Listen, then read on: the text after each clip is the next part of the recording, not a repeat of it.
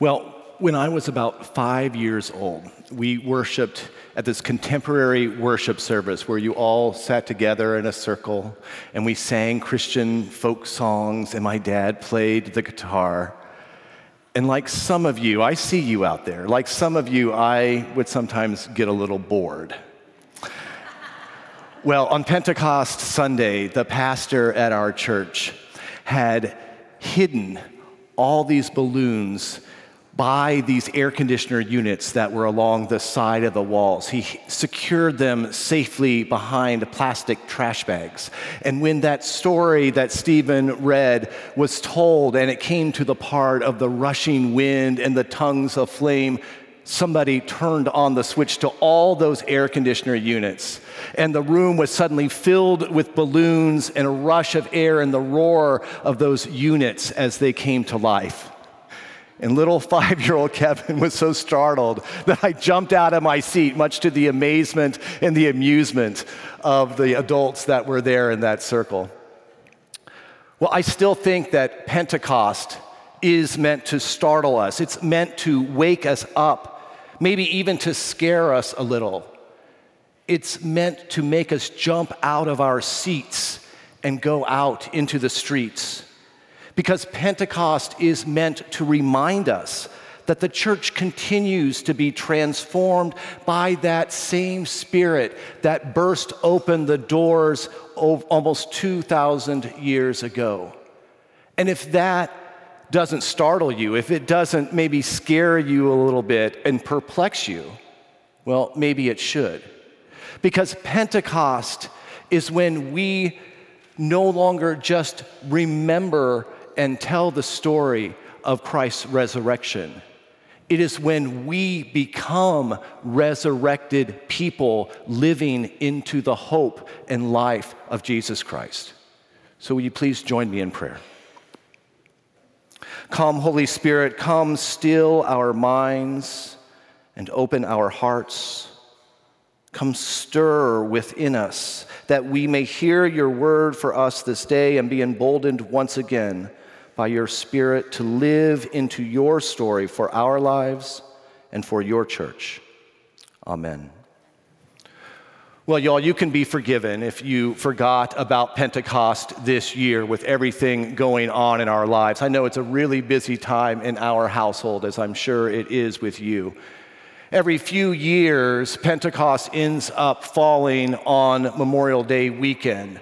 So, this high holy day sometimes gets overshadowed by our family celebrations, by graduation, by our memory of those who sacrificed their lives for the three day weekend, for backyard barbecues, and I suppose the unofficial start of summer.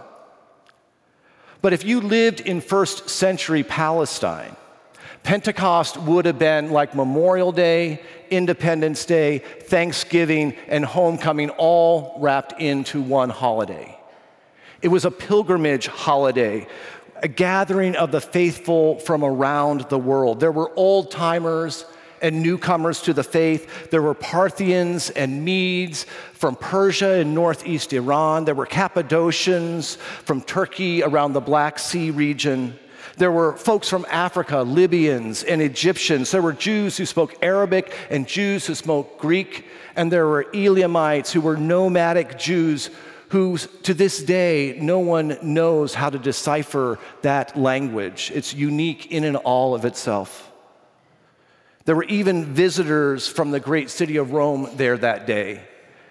And it was a party for sure. And perhaps it was not out of the realm of possibility that a bunch of Galileans from the boonies partied a little too hardy, I suppose.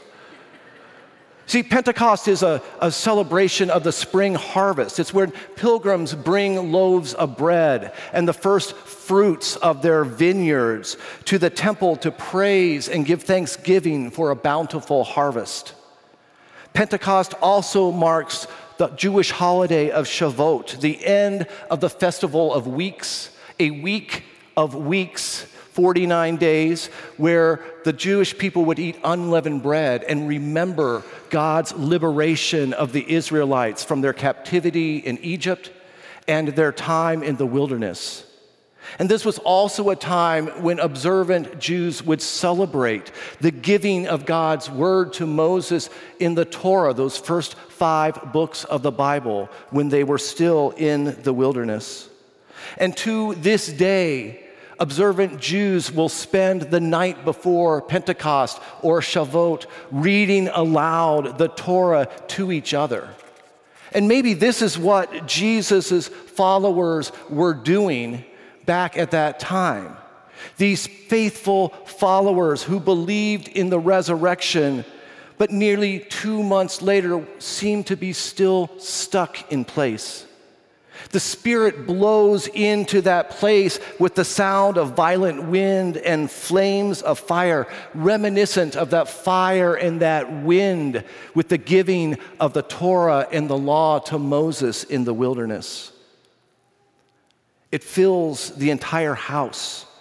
It fills all those present, everyone in that place men and women, rich and poor, all those who had come to believe in Christ. And the Spirit, it startles them, it scares them, it moves them out of their seats and into the streets, transforming them into the church. The Holy Spirit births the church as a people who believe, who believe in the resurrection, become resurrected people living in the hope of Christ. And like most births, it's noisy and it's messy and it's scary as common country folk proclaim God's mighty works, and all those gathered can hear in their own language. And the people are amazed and perplexed, like I'm sure some of you are with those pinwheels right now, and they ask, What is the meaning of this? And Peter stands among them and he raises his voice to address them and he says, fellow Jews and all of you all here, these folks are not drunk. It's only nine o'clock in the morning. No, this is what was spoken by the prophet Joel when he says, In the last days it will be that God declares, and I will pour out my spirit upon all flesh, and your sons and your daughters will prophesy and your young men and your and, and, your young men shall see visions and your old men shall dream dreams even upon my slaves both men and women in those days i will pour out my spirit and they shall prophesy Peter is proclaiming that God's kingdom is at hand, that God's Spirit is poured out, overflowing into the world, drenching all of us. It's intergenerational. It's everyone. It's young and old, privileged and enslaved, men and women telling God's mighty works, sharing God's presence in the world, inviting people into God's larger story.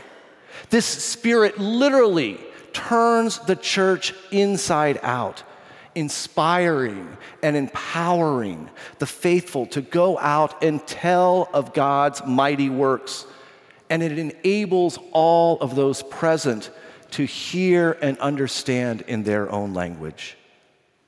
You see, the power of this gift is the power that connects us to those on the outside. Back when I was in seminary, we had a big campus wide potluck dinner to celebrate the end of the COVID restrictions on campus. And thanks to the support of the seminary and the amazing generosity of the folks here at Westlake Hills Presbyterian Church, the Logmani family was able to live on campus after coming from Afghanistan. And we wanted to welcome them. We wanted to get to know them. We wanted to share this meal with them. So we went to the local restaurant that sold halal food, and with food in hand, we came to their house. Now, we knew that they didn't speak English yet. And of course, we didn't speak Pashto, but we had a secret weapon in our pockets, of course. So when we knocked on the door and two kids came down to greet us, we got out our phones and we proceeded to, proceeded to use Google Translate, and we failed. but we had these dishes of food. And we pulled back the covering, and as the aroma of those spices and those familiar smells rose on the steam, we said, Come with us. Come and share this food. Come and eat with us. And that they understood. Where Google failed, food succeeded. and I think that that spirit was there present, not just in that moment, but in the people that made that food, in the moment when we shared that food, in the moment when everybody enjoyed that food. The Spirit was there, sort of expanding out in concentric rings. See, Pentecost is a gift of the Spirit that inspires and empowers the church to bear witness to the coming kingdom of God, even in this messy, broken world. The gift of the Spirit, the birth of the church, it's not a gift for us, you all. It's a gift for those outside of this building. The gift is not just given to the disciples themselves, but to those who are gathered, who are allowed to see and hear and understand in their own language there in the presence of the faithful from around the world. What began with those few Galileans continues to expand and grow and evolve to this day because the birth of the church is not the beginning. Pentecost is not a time of completion. It's a moving into a new type of being. We are not just people who believe in Jesus, telling our story safely behind closed doors. No, we are Pentecost people. We are called to live into that story as we live in the world. We are Pentecost people whose sons and daughters prophesy as they organize book drives for Afghan families, as they go on mission trips, as they feed folks with mobile loaves and fishes. We are a Pentecost people where our old folks dream dreams of new foundations that can sustain the church, when our old folks see new opportunities and new outreach and mission in young lives and Memory Care Academy or Community First. We are a Pentecost people proclaiming God's work in the world over pickleball and pitch and putt and bridge and mahjong and at Starbucks or at the grocery store. We are Pentecost people called to trust that the Spirit continues to move in this church, continually turning us toward God and connecting us with one another. And this is why I want you to have a pinwheel this morning. I want you to remember that wherever you go, as you move, that Spirit moves through that pinwheel. Now, I have to thank a few folks here because I know you all thought I was crazy when I ordered 300 unassembled pinwheels. And th- well, they were a lot cheaper that way. I, I, you know, you, you all, uh, everyone that helped. Ellen, I know, is, is still recovering from the pinwheels. Uh, Christy wishes we could do more, I guess. And, and, and Joan, also, thank you for your help as well. And you know, as I was sitting there in the session meeting on Tuesday and I'm putting these things together, I start to think in my mind how, you know, the pinwheel doesn't work when it's just in pieces. It has to be put together. That flat piece of plastic has to be bent over that middle center piece. And I think that's kind of like how our lives get centered when we come together in the church and they get anchored in Christ. And this anchoring, this allows us as we move into the world together, it allows the Spirit to blow through us, to change us, to nurture us, to empower us to tell of God's mighty works in the world.